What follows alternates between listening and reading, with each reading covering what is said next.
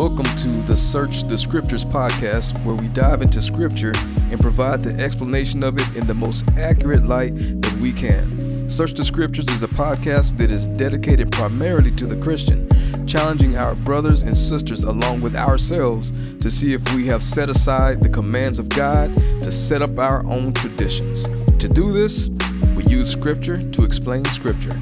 Please join us on this journey.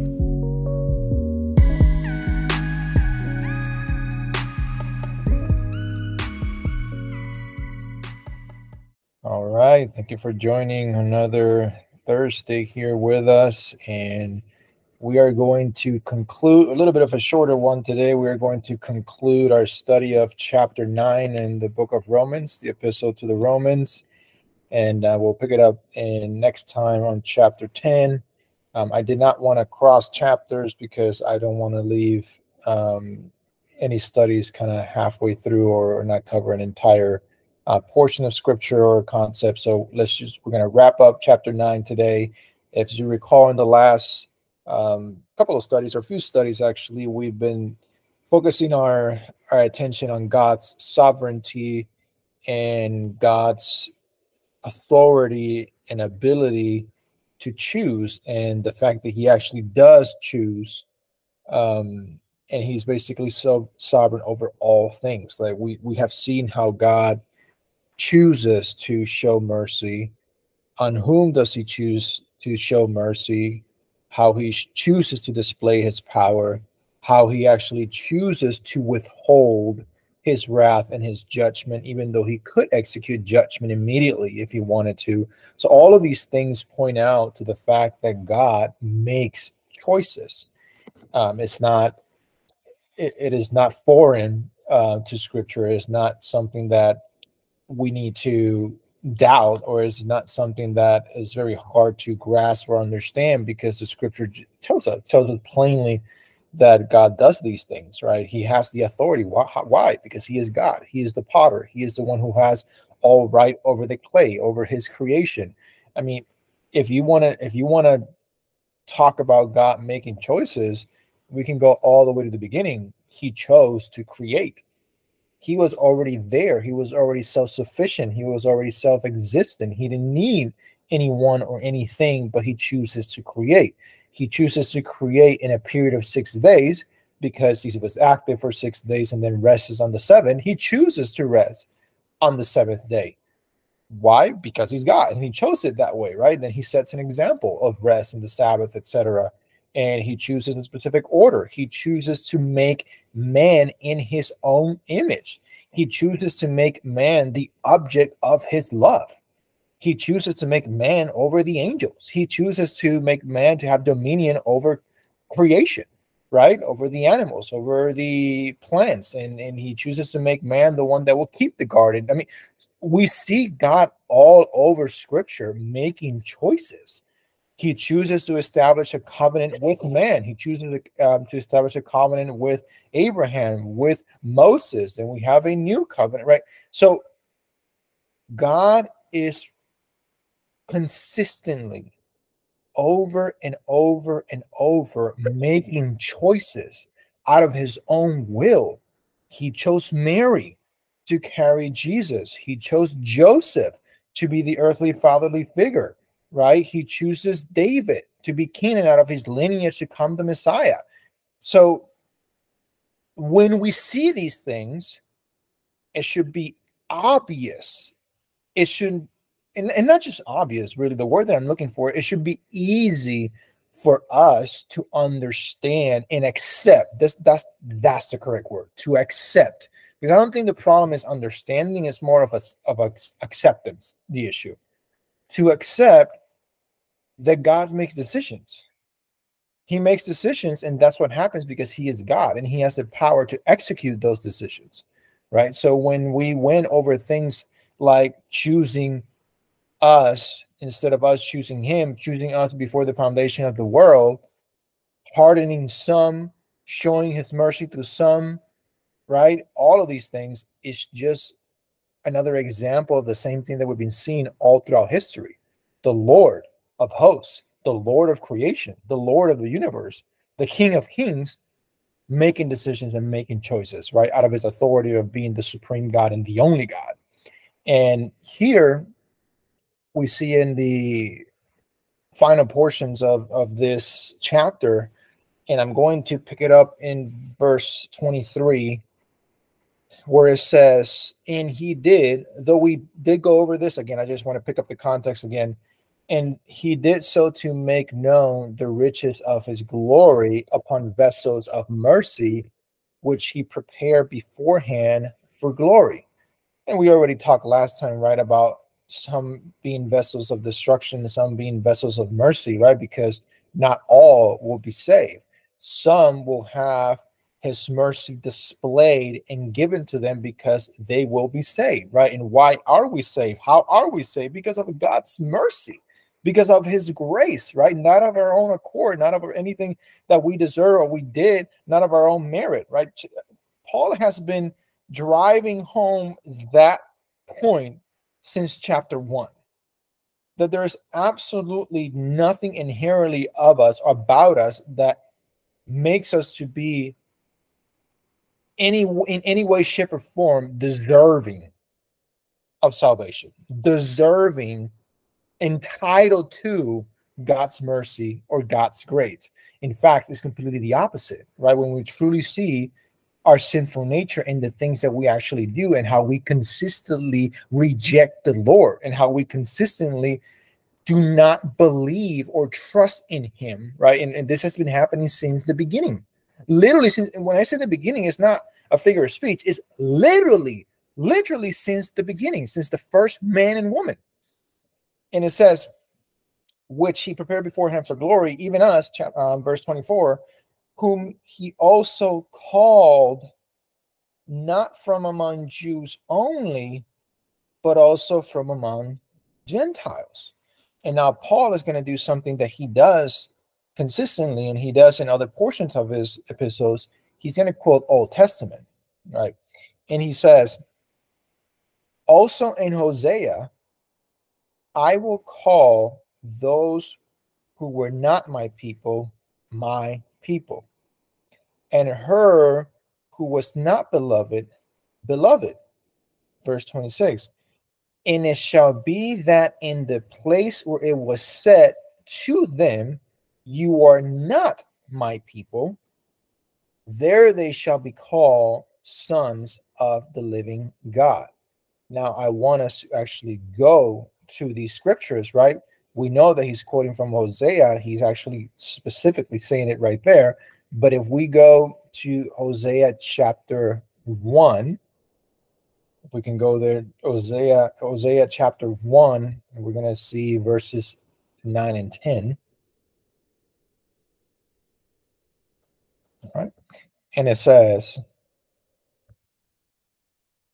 And the Lord said, Name him Lo-ammi, for you are not my people, and I am not your God.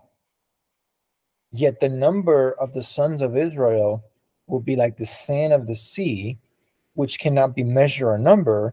And in the place where it is said to them, You are not my people, it will be said to them, You are the sons of the living God. It is right. We, we can see it here, right? We can see that God is, I'm sorry, that Paul is quoting Old Testament, right?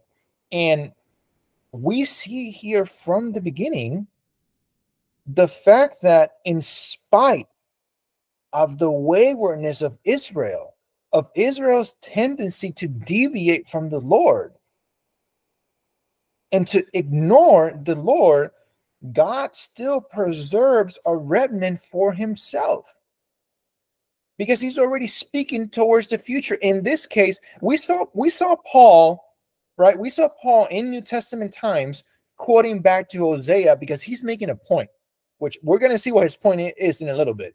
But he's making a point and he's quoting the prophets and he's quoting Hosea. But when we go to the book of Hosea, when this is actually being written in real time, right? Or in present time, we see God at the moment that he is basically disinheriting in a way or or li- literally yeah disinheriting because he's saying you are not my people, even then, he is still saying that he is there's going to be a time that he will call them his people. There will be a time of restoration, right? There will be a time in the future of redemption.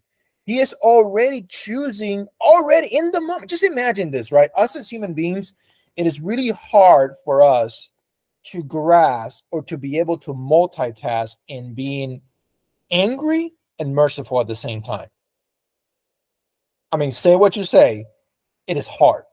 It is very hard for us as human beings to be very, very angry, arguing with somebody, or very extremely angry towards somebody, and at the very same time showing love and mercy to them. is hard. But God is actually displaying this right now. And He is saying that, right? And, and why is it? because he chooses, right? Because no matter what they do or they did or will do, he himself still chooses to show his mercy in a certain way, in the way that he wants to. And it goes back to the same words that he says I will have mercy on whom I will have mercy. He chooses to do those things. And Paul is quoting this because he is going to show us here in a second why is it exactly that some men do not receive this mercy right so quoting from hosea speaking towards the ultimate restoration of israel to god right but paul's emphasis is the fact that in order for it to be a restoration there has to be what first there has to be something broken there has to be an alienation from God. There has to be a separation first. And this separation comes from unbelief. It comes from unbelief and it comes from disobedience. This is consistent. I mean, if, if there's something that man has been consistent in, in doing, it is disobeying God. And we see it in Old Testament times and we see it in New Testament times. Well, when do we see in New Testament time? all over. But when is it clearly marked? When Jesus came, when the Messiah came, and he was completely re- rejected by his own people, and they did not receive him, they did not believe in him, yet, and they murdered him. So this is consistent with what man has been doing from Old Testament times, right? And this this has already been prophesied, and we're going to see we're going to see Paul here use another um, quote in a second. 27, Isaiah cries out concerning Israel. Though the number of the sons of Israel be like the sand of the sea, it is the remnant that will be saved. For the Lord will ex- execute his word on the earth thoroughly and quickly. So that's verse 27 in Roman. Let's take a look at Isaiah, and we're going to go to chapter two. I'm sorry, chapter 10. Chapter 10, verses 22 and 23.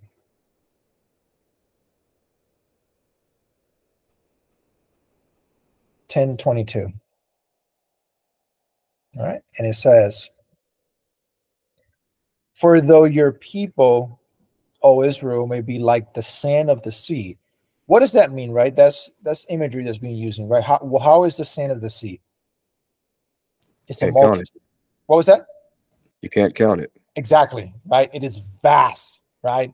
It is a multitude. You can't count it, right? It is a lot, right? That's that's the kind of imagery that's this that's what this represents. So he's saying, though they are many, right? Being compared to the sand of the sea, only a remnant within them will return.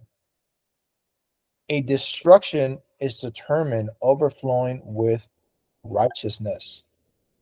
Verse 23 in uh, Isaiah For a complete destruction, one that is decreed, the Lord God of hosts will execute in the midst of the whole land.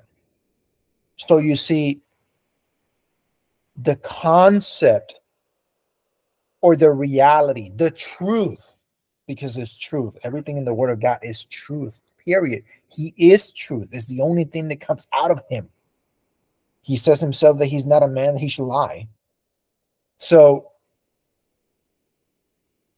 the truth of the fact that only a remnant, the reality that not everybody will be saved, is not presented to us for the first time in Romans.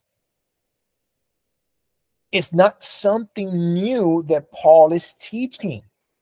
So, in order for us, to some of us, and I speak in general terms, right? Not referring to anybody individually specifically, but in general, in order for some to go and take the parts of scripture that we do not like, that does not fit with how I want to believe God is or what I want to believe about God, and then call it and say, use the excuse or justification that, oh, that is Paul's gospel or that is Paul's doctrine, not God, right? That is Paul. That's a new teaching that Paul is bringing, and Paul is just a man, just like any other, because these are the kind of things that are said.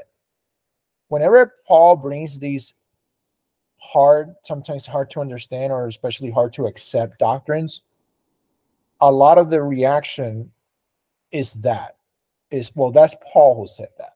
Did Jesus say that? No, he didn't, right? That was Paul.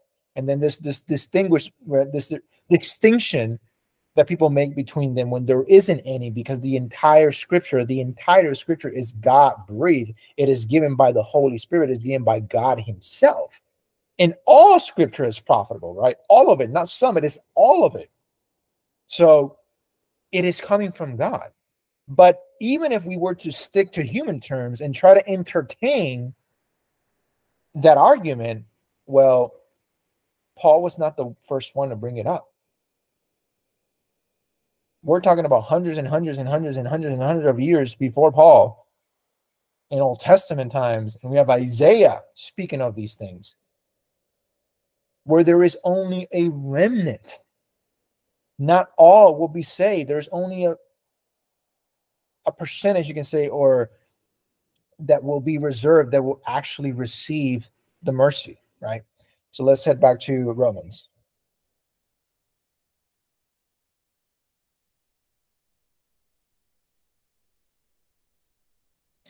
And I want us to understand and see that in Isaiah's time, and, in what was happening in that time, right? There was, he was prophesying specifically, and he was prophesying about the how the southern kingdom of Judah was going to be conquered and they were going to be scattered, right? And, and we're not going to go into all of that, right? Because we're not going over Isaiah right now, but we can do that in a, in a study of Isaiah. And I believe um, Savoy might have done that already. And in those times, there is this prophecy about how the kingdom of Judah, of course, because of the same thing, disobedient, unbelief, etc. We fill in the blanks, right? the kingdom of Judah was going to be conquered and they were going to be scattered temporarily, right? Rejected by God as judgment, as a temporal judgment executed over them, right? Because of their unbelief. And this is only a preview of what's to come because we saw the rejection of God that was ultimately going to culminate in their absolute rejection of God by rejecting his own son, by rejecting the Messiah and after that, what came? More destruction, more scattering of Israel, right? Because that's that is what came to the Jews after the crucifixion of Christ, right?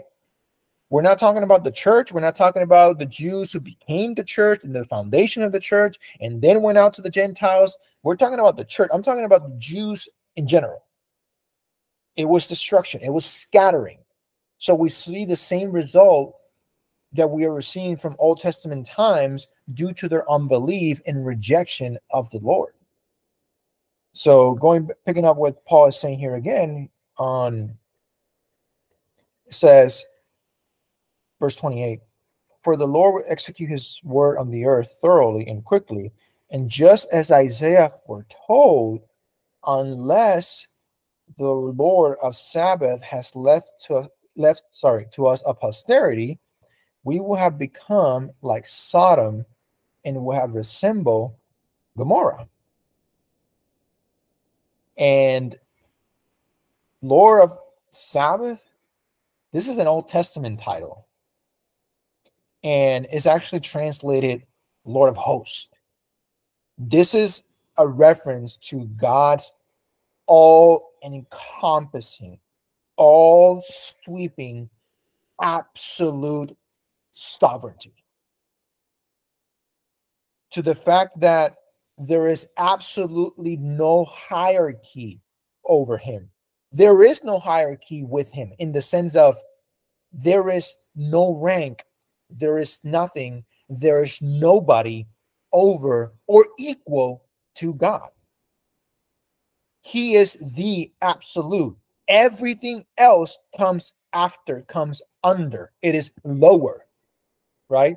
So this is a title to refers to that majesty of the Lord. And what he's saying is that the only reason that the remnant is not going to become like Sodom and Gomorrah, which we know what happened to Sodom and Gomorrah, right? We, we know we know that passage in scripture and what happens to the, the judgment and the fire that came because of their sin, right? The only reason that the remnant that we don't end up the same way, it is because of God's mercy. And because of the fact that He chooses to give us that mercy, though He is justified in giving us judgment. Because the due penalty of sin is what we actually deserve. Remember that we went over the entirety of the plan of salvation and the entirety of how all of that works and how the sacrifice of the Messiah works and justification works and the imputation of Jesus' righteousness in ours and how it is God's righteousness in us. There is no righteousness of our own at all, and how we receive it through faith, by faith, not by words that we cannot boast. We saw all of that because Paul literally made it, he gave it to us step by step by step, and he broke it down perfectly, right? Throughout Romans. But all of this, all of this is because of his mercy. That he was justified and he is justified to give us death in hell. He is justified in doing the things that he's capable of doing. How scripture tells us that do not fear man, right? Don't fear those who can destroy the body, but fear him who can destroy the body and the soul in hell. He has that ability, and in fact, it's what we deserve, and in fact, is what he should have done in the sense of that is what was due for what we did. But because he chooses, because of the very same thing that sometimes we have problems with, because sometimes we have problems with God choosing, because of he, the fact that he chooses, he chooses to show mercy. And he chooses to them not only show mer- show mercy in an extreme way show us love in an extreme way. I mean the very definition of agape love this irresistible all-encompassing incomprehensible love that he shows us that he himself lowers himself humiliates himself makes himself lower than the angels becomes man, live like a man, and they allow his own creation to abuse him, to make fun of him, to insult him, and then to kill him. Why? Because he chooses. So you see, we can't cherry pick, right? We can't pick and choose what we agree with and what we don't agree with. We can't say, oh, I'm okay with God choosing, and I am okay with the fact that he chooses when it benefits me, when it has to do with his love, and when it has to do with his mercy. But then when it is something that I don't like or that I don't agree, then I have a problem with that. And I have to say that it's Paul's fault because that's Paul's doctrine. You see, it doesn't work that way. And when we start truly seeing these things for what it is, it starts becoming easier to just accept it. not because somebody's trying to convince us, not because it's a debate, because it's not. Again, he is sovereign. He is the sovereign one. There is no debate. I mean, tell me. I argue for a living. That's part of it's literally in my job description. I cannot pretend to go before God, stand face to face, and argue a case and argue with Him and make a point. That doesn't exist. It's not allowed. And that's the that, that's the point that Paul was making when he was saying, "Well, who are you?" When, when when the question comes, how is it that he still finds fault if he if he is sovereign over everything and he chooses and he completely he completely stops you. He doesn't even bother with giving you an answer that you're gonna like. He just says, "Who are you? Who are you who, who to think that you have a right, right over the pot? How is it?" Uh, in, in what logic does the clay tells the potter what to do when the potter has the right over his creation? Right? That's literally the answer that Paul gave us. He, he didn't even bother. Like if, if you notice back in the chapter, when he presents the question or the objection, because that's, that's the objection, how do he still find fault then? He doesn't even bother giving you an answer. He doesn't even entertain your objection, our objection. He immediately just says, Who are you to question? That's it. That's the answer. That's the solution. That's what he said. I think I I heard a hand. Yeah, I was gonna say that it reminds me of um when uh it was Job. You know. Job was saying if I can only take him to court, basically, he was just saying that over and over. You know, yeah. and, uh, and then when God shows up, the one the first thing he says is, "Who is this that obscures my counsel?" With ignorance. See, this guy knows nothing about me, talking about me. You know, and so and that's what Paul's basically saying. Like, who are you? Like, who are you to talk back to him? Exactly. Exactly. I mean, that's that's exactly it. And we thank you for bringing that, um, Savoy. Is, is we see that example with Job, and and and we all know who Job is, right? We see an amazing example of perseverance through everything, through adversity, through literally being put through a hell on earth in a sense, because he literally, like, Job could have actually said what a lot of Christians like to say and blame the devil for everything, right? Sometimes we love to go about around saying the devil did this to me today, the devil did this, and not today, Satan. And everything that moves, all of a sudden we blame the devil because it, it, it's easier that way instead of accepting responsibility for our own evil. I mean, Job could have literally said, The devil is upon me and is afflicting me, because that is mm-hmm. exactly what happened. Where Satan himself went to God and God himself allowed him to directly go and touch Job, other than take his life, right?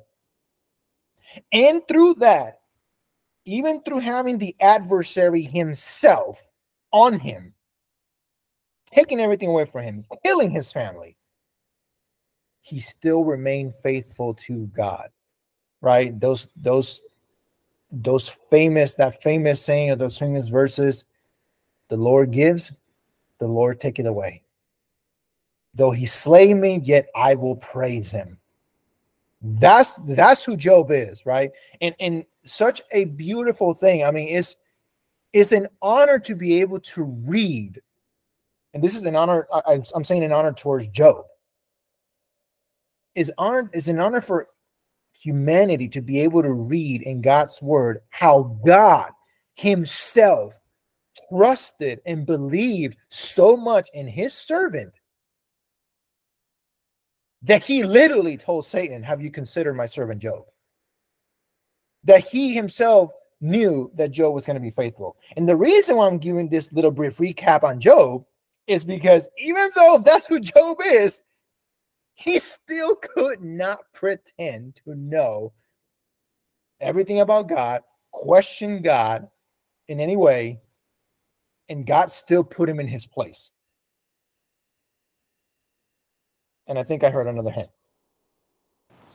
Well, that was me. There was something. Um, I I think it's in Job too, but I'm not sure. And it, I, I believe it is though. And he asks, should we only accept good things from God? Because if we're serving God because He's God, not because of what He gives us, it is kind of hard, like you said, to kind of change your perspective. Because I, I don't really say it, but I know that a lot of people do just blame the devil or blame, but sometimes it's just you reap what you sow. Sometimes it's just a test. I mean, you just really don't know.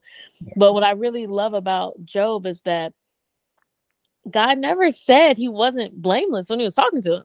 Yeah. Yeah. he didn't say, you know, you deserve this. Like this what you he just because it wasn't really about Job. You know, it wasn't really about his character, even though that's how the Lord brought it up in conversation with the enemy. It anything that Job had inside of him in his spirit and his heart, eh, you know, blamelessness, whatever, it's only because God put it there. It's still only about God. So I mm-hmm. love that when even when he's recanting and he's talking to Job, he doesn't even make it about Job's character or Job being right or wrong. He makes it about himself because it really is still about himself. I just love that about Job. That's all I had to say. Amen. Thank you for that comment, Deja. Absolutely.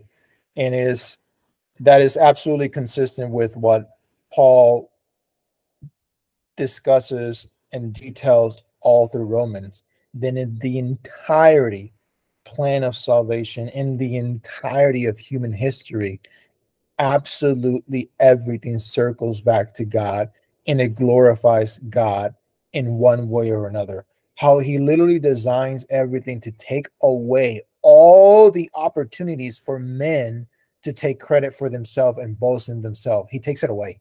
It absolutely all goes back to God. And Savoy, I think I heard your hand. Uh, yeah, I was gonna show. Uh, actually, I got it here. Where she was reading from was actually is is she's referencing from Job two ten, and it says in NAS, NASB. But he said to her, "You speak as one of the foolish women speaks. Shall we indeed accept good from God and not accept adversity?" In all this, Job did not sin with his lips. So adversity, or even some translation would say evil. Yeah. Uh, but I find it really nice that it says here right after he says this that he didn't sin by saying that, saying that both comes from his hands. And uh and when he said that he didn't sin. He, right. he was right in saying that.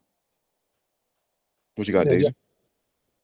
I was gonna say also when it comes to the Old Testament and I don't not characters, but you know, brothers and sisters in the Old Testament, we get to a lot of times see their story, right? Like we get to see thank you they're training. We get to see okay if you know daniel's over here now he's over here but he had to do this this this and this first. I love that with job we don't really see what was going on with job how god maybe could have trained him or put him in the mindset that he had. We just see him he was really blessed he really wasn't and then he really was. Like i love that we don't see you know oh, i killed a lion and i did and it's just it's beautiful because I feel like it's another way of God showing us that there's different even avenues with other people because that really does I really am thinking about that how anything that we have to give God like a gift or our character our, our transformation it's only because he put it there. It's only because I mean that's what we're talking about right now. He allowed it. He chose it whatever the case may be. So he had to however he did it already put it in Job and be so pleased with himself, with what he put in Job. Man, have you have you seen Job? Like, wow, look, you ain't talking about like, it's just so beautiful that that he would do something like that. And I, I'm like I said, we don't really know what his trading was or maybe what he had gone through before anything. It's just like you said, you know, the sovereignty of God, just the way that he chooses to do things. I just I just love it. I really do. Amen. And that's just a it's that's just a great place to be, a beautiful place to be, Deja. Not only when not only when you accept these things or accept God's sovereignty in the way he does things, but the fact that you take pleasure in it in the sense that you love it, right? That's that's that's truly a blessed place to be. So I'm really, I mean, praise God for that because that is God also, right? Um, putting that in us because these are things that is very are very hard for us in our humanity to accept. All right, so going back to Romans 9.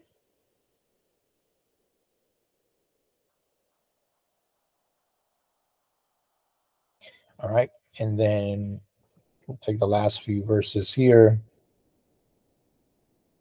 Verse 30th, 30th.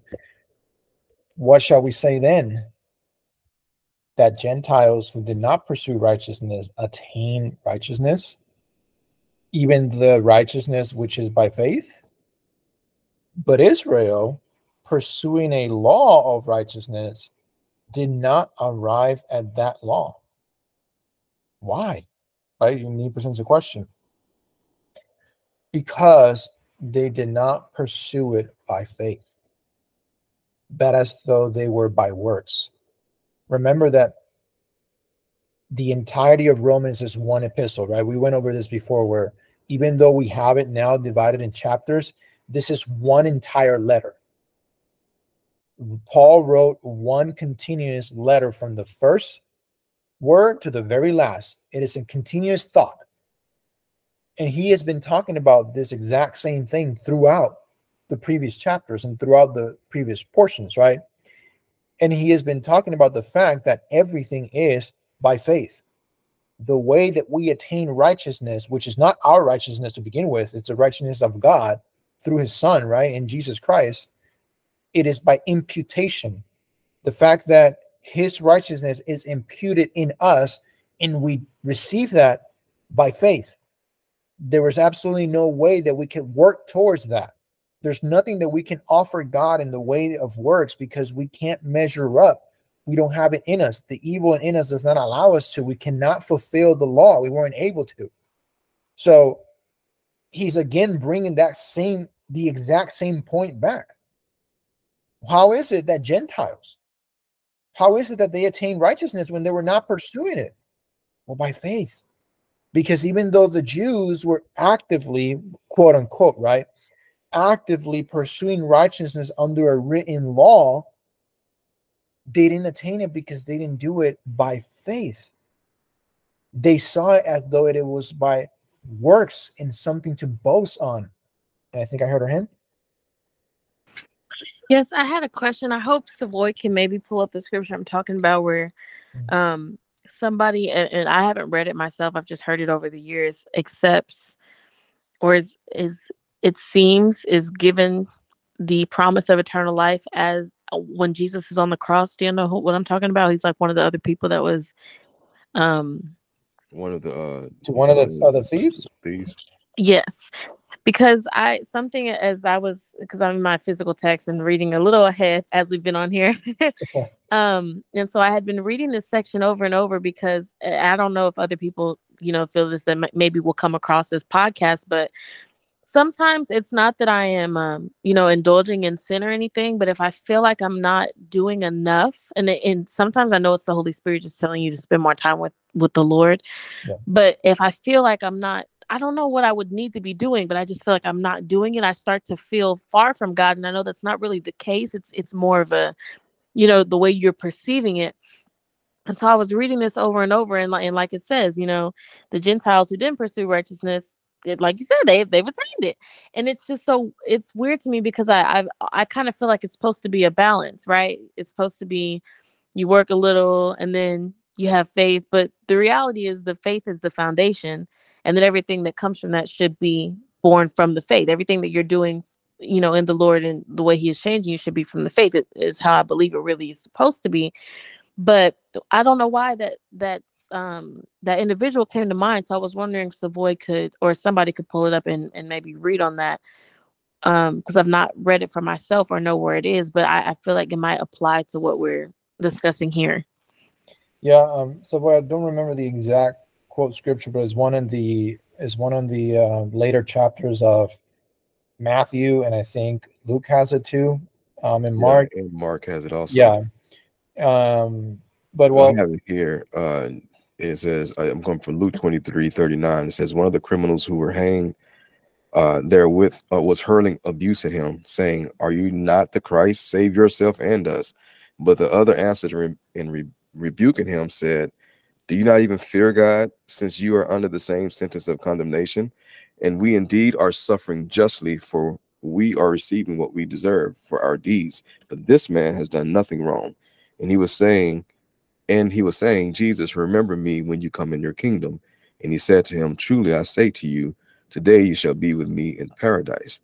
Uh, I do want to bring up that one of the gospels point out that this man also was was joining in with the other. With Uh, he was initially insulting Jesus with the yeah. other. Yeah.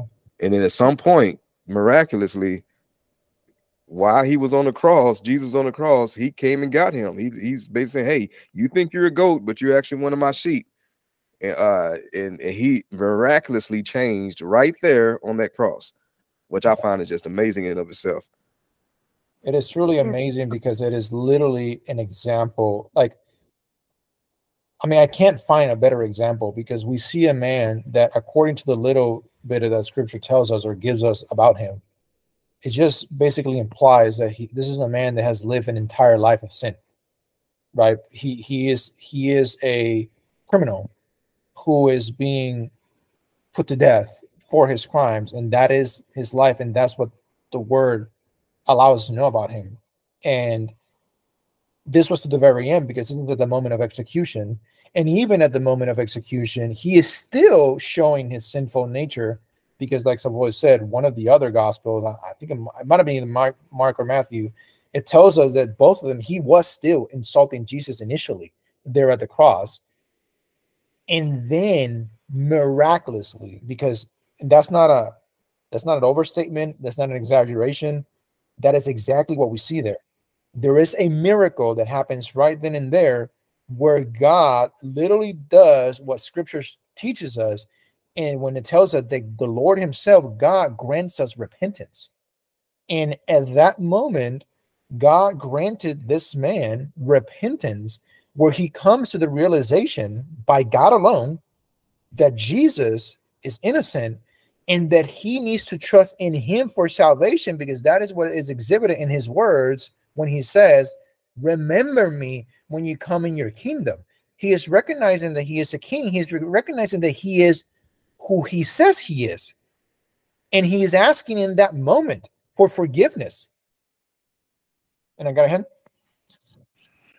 I was gonna say I agree with Veronica, but I was gonna say um something else that that and I know we'll we'll probably be getting more into it next week, but it's just the beautiful thing about how it's talking about your faith is really and it's just hard to for us to wrap our minds around because everything that we do here in the physical is you know, work and then result, cause and effect. And so it's just so hard sometimes to fathom something that you don't, you didn't cause and still has an effect. It's just really weird.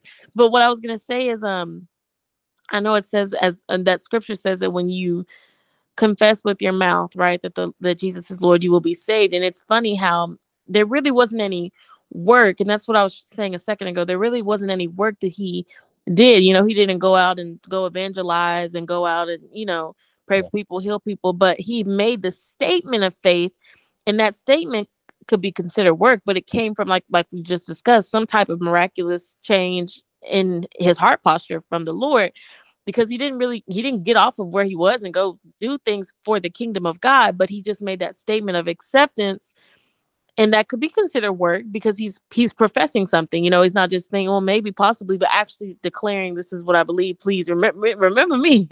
Don't forget me. It's just so beautiful how we really i don't know how to explain it. It's almost like you unlock a vault when you really try to process um how nothing how, how the word says and i think it's either it's either romans 9 or it's romans 8 where it talks about nothing can keep us mm-hmm. you know from the love of god that is in christ jesus. In romans 8 And I, I was looking at that list earlier, when we were first starting uh, tonight's Bible study, just trying to, you know, recap and see where we were.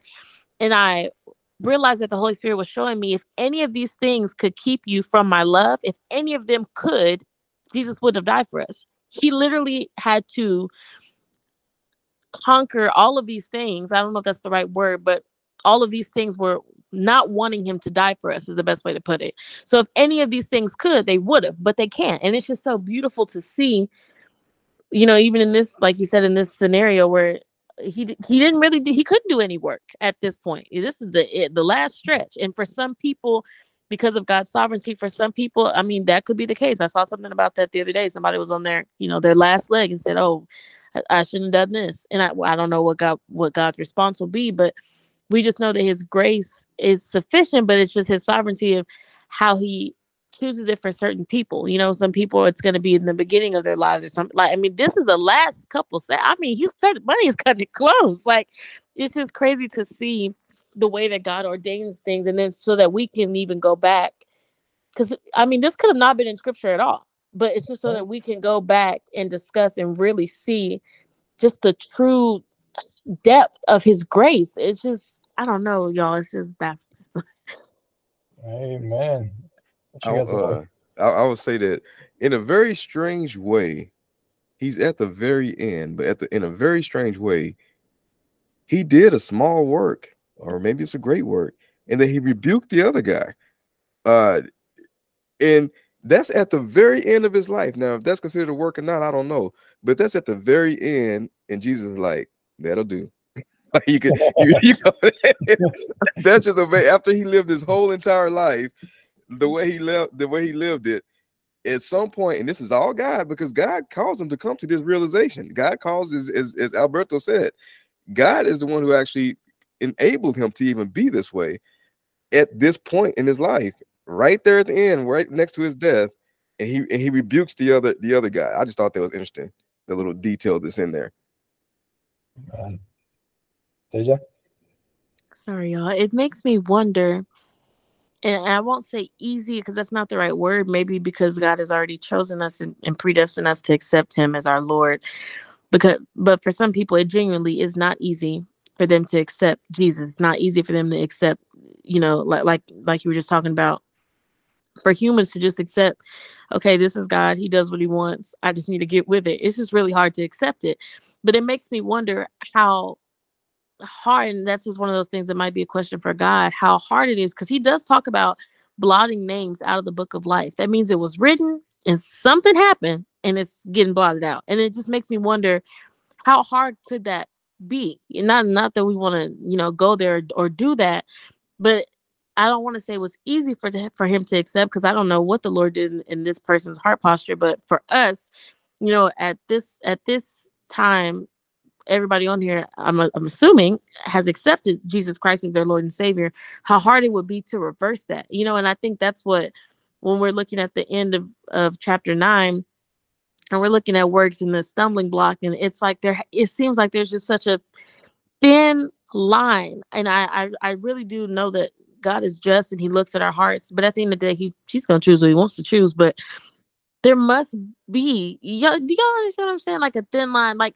what I'm tr- trying to get at, I'm getting overwhelmed, but from my perspective, I look at it and I, and I always, uh, you know, of course, I always take this to God first, but I'm very young and I know that for whatever reason, He's chosen to, for whatever reason, put my heart on Him, on Himself at a young age. And I wonder and pray, how will I keep that consistent? You know, how do I keep from, you know, there's people I, even recently that I've met that have said, I spent 20 years from God. I'm like, I'm only 22. How did you do that?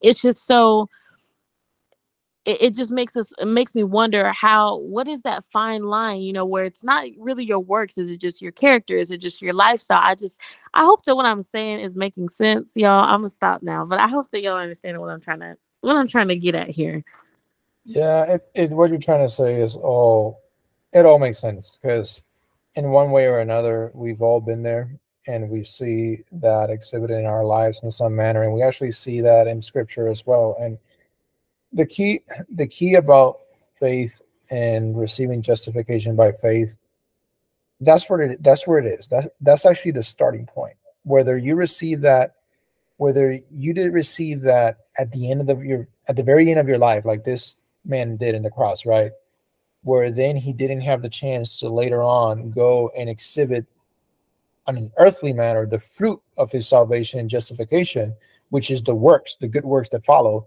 he didn't have the chance to do that. But it doesn't revoke the fact that justification in itself, salvation, receiving grace, receiving mercy, and receiving Christ's um, justification and being saved and being born again, that in itself has nothing to do with us. And there is absolutely no work from us at all involved in that. Is all of God who grants it, right? So that part, absolutely, hundred percent by faith. No work required, no work allowed, actually, right? Because God doesn't allow you to be able to take credit for any part of it. But then after that, and and you and there are other personal scriptures, right, that that focus on these things. And Paul himself speaks in other epistles as well about these things. And we also see it in the book of James too, right, where we start talking about faith being death without works, etc., where it has nothing to do with works being related to your salvation in the sense of that you need it or it's a requirement in order to get saved, but it is a result that follows. So what you just said, a conditional statement meaning cause and effect, that's exactly what happens with salvation. Once you get saved, good works must follow. They must follow because in because it is inherently in your new nature. Now your new nature, your new man, as Paul describes it in other chapters, wants to, is willing, right? The Bible tells us that the spirit is willing. It's the flesh that is weak but the spirit is willing. The new inner you wants to obey God, wants to serve God, and the good works will follow. That's also how Galatians shows that we can judge the fruit and judge them by their fruit because there has to be, not because it's a requirement to be saved, but because of the fact that they are saved. That will happen because it, it just needs to happen because it is your new nature, right? So that's where. So when you talk about the balancing as far as that there, there is some work in absolutely there is work involved Absolutely. There is work, in, work involved because now we are empowered to be able to obey Jesus. Whereas before we were slaves to sin, we couldn't. Even if we tried, we couldn't obey Jesus. That's how we truly are free. And how the Bible tells that we are no longer slaves is literally because of that. We're not slave. We're not bound to our master, prior master who was sin. Now we can obey Christ. The work comes now after we've been saved, right? But now we can't be separated from God we cannot the, the shepherd will not lose one of us not will not lose one sheep. We will hear his voice. We will come back right? We we are going to be with him. So again yes i mean when it comes to salvation absolutely by faith but the works absolutely follow. It's sometimes hard for us as humans when we start mixing and we start feeling that conviction and sometimes even condemnation if we don't if we're not careful of feeling that somehow we are questioning and we loses the we lose the joy and the assurance of our salvation because we're not measuring up in a way when we are when we are ourselves right measuring our works. Savoy. Amen. I, am gonna piggyback on that. Uh so as as alberto was saying quoting scripture that there's nothing that can, that can that can separate us from his love. Nothing nothing can, right? Including according to First John 3, I'll pull this up. Uh First John 3, uh, verse 19, it says, This is how we will know we belong to the truth and will convince our conscience in his presence, even if our conscience condemns us, that God, that God is greater than our conscience and he knows all things. So even if our own conscience condemns us, that's still not enough to separate us from the love of God. And that's what many Christians, myself included, uh, can go through throughout this walk. We get this this condemnation, but it's actually our conscience that is doing it. And God is greater than than our own conscience. Amen. Amen. Wow, thank you.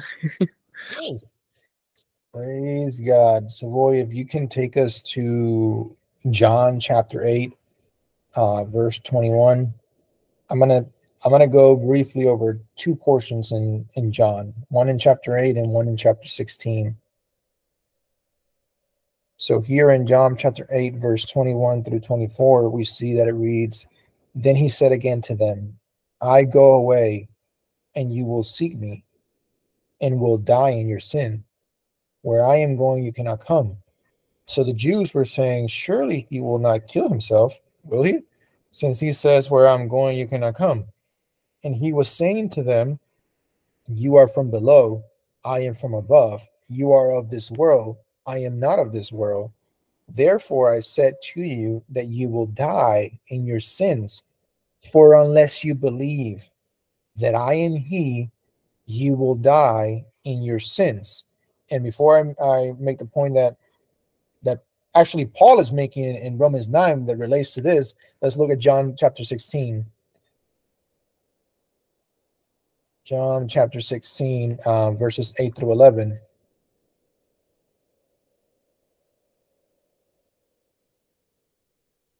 All right, this is um, where it says, And he, when he comes, will convict the world concerning sin and righteousness and judgment concerning sin because, because, because, because, because I'm not not a record that just got broken, right? And is repeating. Is not a recording.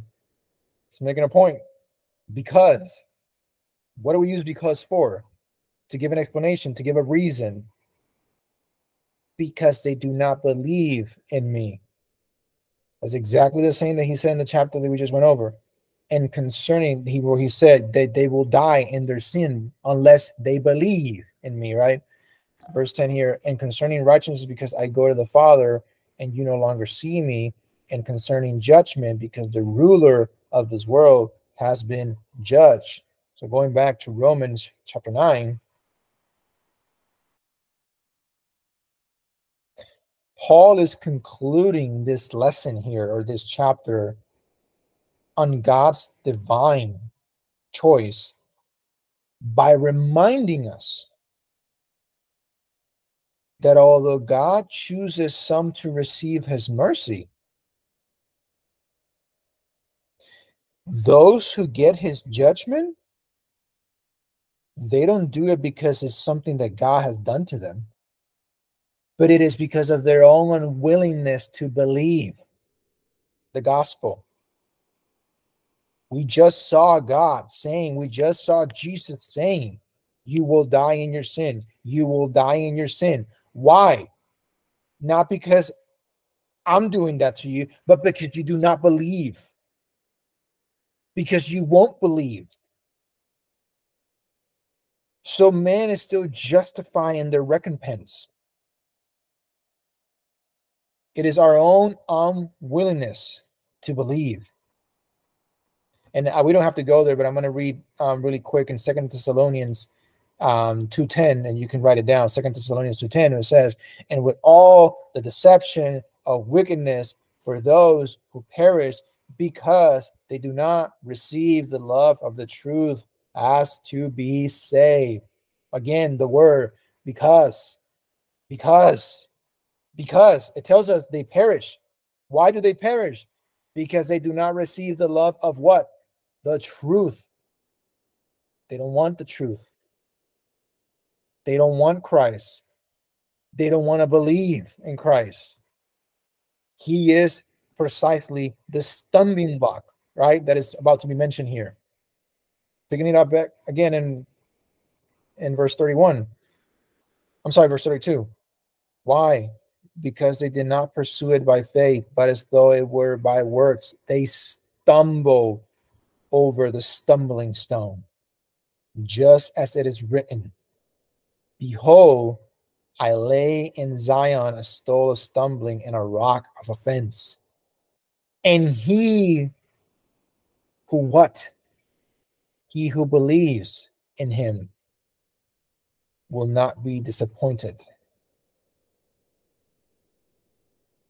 We already saw from Isaiah, there's Isaiah chapter 4, I'm sorry, chapter 8, Isaiah chapter 28 we already saw long before Christ coming, the Old Testament prophets had already been prophesying, predicting that Israel will reject the Messiah. Illustrating again that the unbelief that we see exhibited in the world and that we see exhibited in the New Testament is consistent with Scripture, is consistent with what God had already said.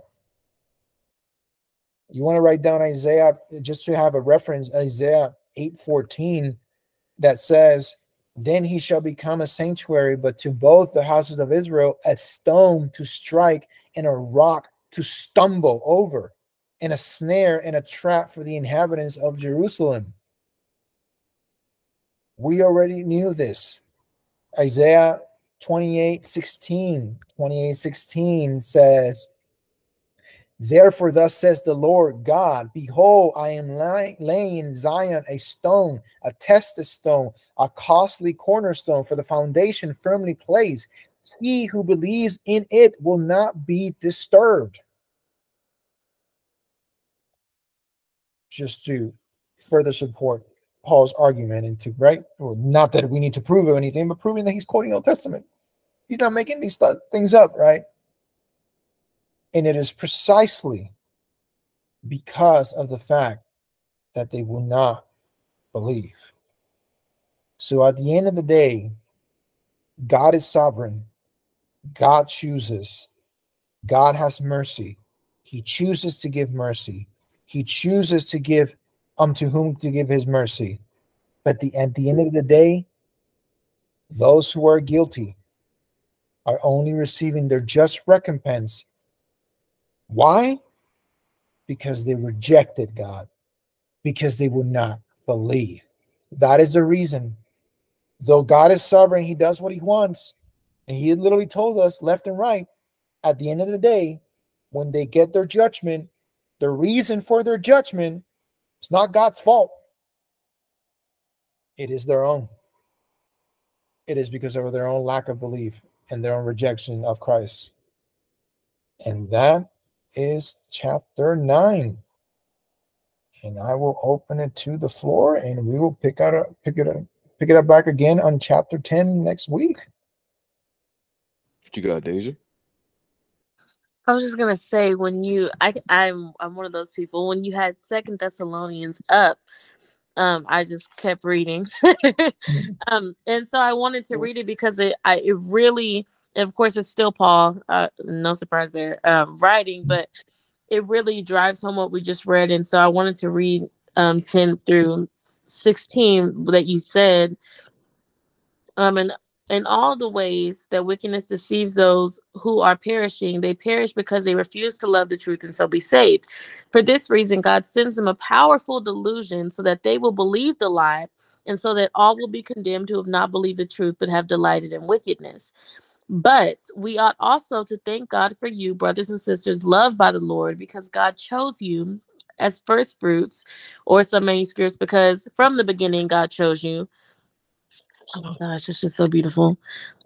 Amen. God chose you as first fruits to be saved through the sanctifying work of the Spirit and through belief in the truth.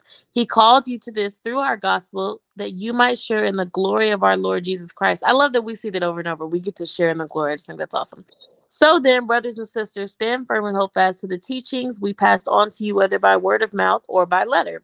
May our Lord Jesus Christ Himself and God our Father, who loved us and by His grace gave us eternal encouragement and good hope, encourage your heart and strengthen you in every good deed and word. That just needs to be a prayer. I just thought that was so, I don't know, I just thought it really did confirm what we were just, you know, discussing and reading, but it's just, I don't know. It's something about seeing that over and over. I know um it's like the the whole it's not like the Holy Spirit really does speak through God really does speak through his word. And just to be reading that he chose us from the beginning. And it's like he tells us, at least me, over and over and over. And it's like, are you sure? Are you sure? Because we I mean just human, you know. Just yeah. immaculate love, immaculate, undeserved love. Amen. And even in that scripture that you just said, right, that you continue reading, we see the exact same thing that that you said, that, that Paul just the point that he made, that it is because you received this judgment because you wouldn't believe. That's really the reason. And, and in that scripture in Second Thessalonians, we actually see that after the portion that says that they will not receive the truth, in other words, they don't want the truth. They don't want to receive the truth. They don't want to believe. Verse 11 tells you precisely. It's, it's like saying because, because, right? It says, for this reason. It is, be, in other words, because you don't want to believe, God will send you upon a deluding influence so that then you will remain believing what is false because you will receive judgment and God sends you that judgment. Why?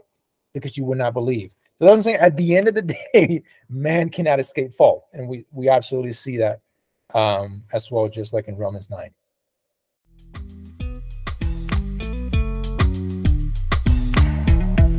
The Lord bless you and keep you. The Lord make his face shine on you and be gracious to you.